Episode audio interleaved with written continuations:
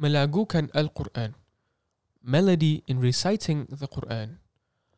عن أبي هريرة رضي الله عنه قال قال رسول الله صلى الله عليه وسلم ليس منا من لم يتغنى بالقرآن Dari Abu Hurairah radhiyallahu an beliau berkata telah bersabda Rasulullah sallallahu alaihi wasallam Bukanlah dari golongan kami orang yang tidak melagukan Al-Quran.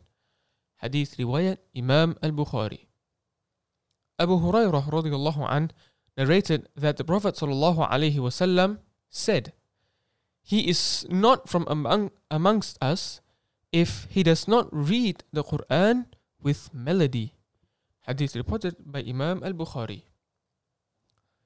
From the lessons of this hadith, the word melody here can be meant as reciting the Quran elegantly. Kalimat melagukan di sini bererti mengelokkan suara ketika membaca Al-Quran. And the word taghanna in the hadith can be defined as istighna, which is which means adequately.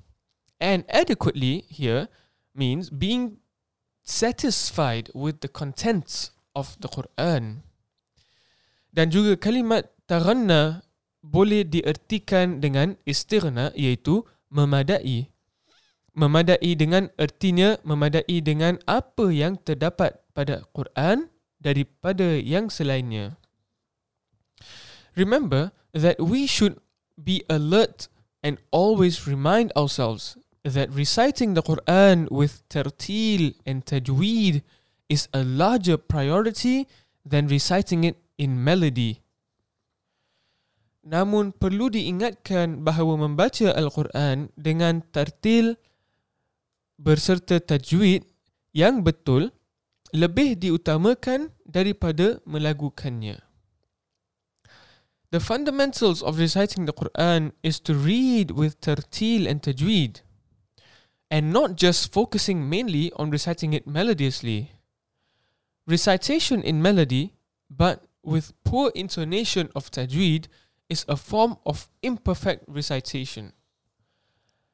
Asas bacaan Al-Quran yang sempurna ialah dengan tertil dan tajwid, bukan hanya berlagu semata-mata.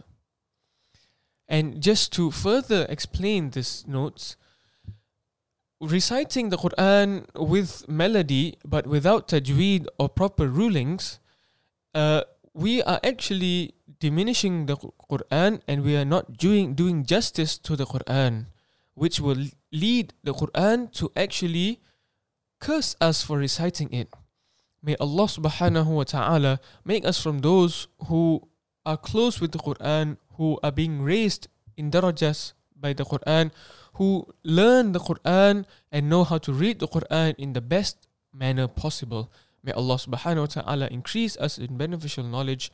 Assalamu alaikum wa rahmatullahi wa barakatuh. The forgotten dua. Dua for protection from Allah subhanahu wa ta'ala for our children.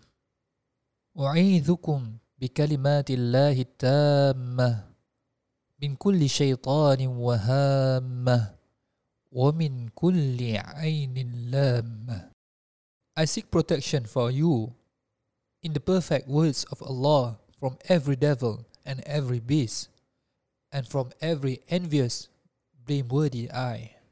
Ibn Abbas radiallahu anhuma related that the messenger of Allah subhanahu wa ta'ala sallallahu alaihi wasallam used to seek Allah's protection for Hassan and Hussein.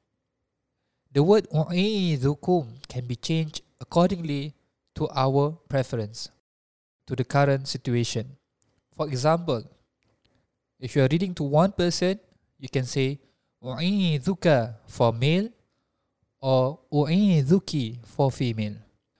When you are saying to two children of yours, you can read it as u'idhukuma wa'idhukuma or when you are reciting this dua for your children all of them together or at least three or above and then you can recite it as wa'idhukum wa'idhukum as recited in the beginning of the Doa